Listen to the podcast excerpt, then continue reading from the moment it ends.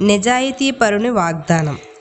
పూర్వం విదర్భ రాజ్యాన్ని కృతవర్మ పాలించేవాడు. ఆయన కోశాధికారి విజయుడు వృద్ధాప్యం వల్ల జబ్బు చేసి మంచం పట్టాడు. కృతవర్మ కోశాధికారిని చూడటానికి వెళ్ళగా ప్రభు నేను ఎక్కువ కాలం బ్రతకను. మీరు క్రొత్త కోశాధికారిని పెట్టుకోండి అని చెప్పాడు. మహారాజు నీ కుమారునికి ఇస్తానని చెప్పగా రామాపురంలో గల వీరభద్రుడు సమర్థుడని తెలియజేశాను. తమకి పరిచయం చేయాలని అనుకున్నాను. వాడికి నాకు దూరపు బంధుత్వం కూడా ఉంది అని చెప్పి కబురు చేస్తానని చెప్పి ఆ రోజు రాత్రి విజయుడు మరణించాడు. విజయుడి మరణమునకు విచారించి భటులను వెళ్ళి రామ్ భటులను వెళ్ళి రామాపురంలో గల వీరభద్రునికి తీసుకురమ్మని పంపాను.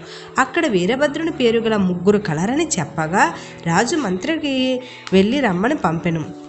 మంత్రి మారువేషంలో వెళ్ళి అక్కడ గల ధర్మరాజు అనే వ్యక్తిని కలిసి వారి ముగ్గురు గురించి విచారించగా ముగ్గురు విజయునికి దగ్గర బంధువులే అని తెలిసి ధర్మరాజుతో వారి ముగ్గురి దగ్గరకు వెళ్ళి వాళ్ళకి రాజు కొలువులో ఉద్యోగం వస్తుందని చెప్పు వారేం చెప్తారో నాకు చెప్పు నీ జ్యోతిష్యం నిజమైతే ఏమిస్తారో అడుగు అని చెప్పాడు. మంత్రి ధర్మరాజు సరేనని అన్నాడు. ధర్మరాజు ముందుగా ఒకని వద్దకు వెళ్ళగా మంత్రిని తీసుకుని వెళ్ళగా మంత్రి అతనితో నేను పొరుగురు నుంచి వచ్చాను. నా గురించి ధర్మరాజు ఎంతో చెప్పాడు. అన్నీ నిజాలే.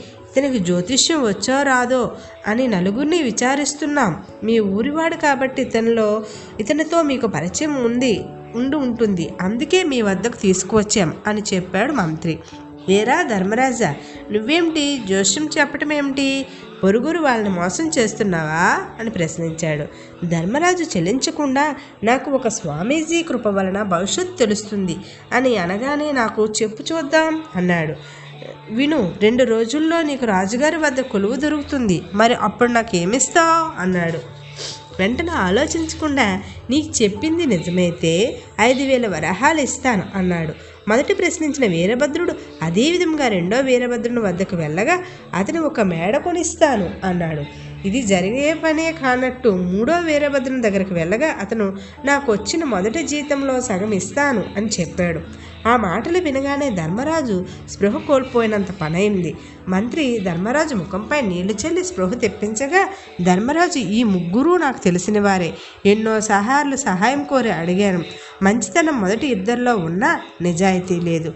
మూడో వ్యక్తిలో మాత్రమే నిజాయితీ ఉంది అన్నాడు. విషయములన్నీ గ్రహించిన మంత్రి ముగ్గురు వీరభద్రులను ధర్మయ్యను తీసుకుని రాజధానికి వెళ్ళి రాజుగారికి పూర్తి సమాచారం చెప్పగా మూడో వ్యక్తిని రాజు కోశాధికారిగాను మిగిలిన వారికి తగినట్లుగా కొలువులో ఉద్యోగాలు ఇచ్చాడు. ధర్మరాజును గౌరవించి పంపాడు.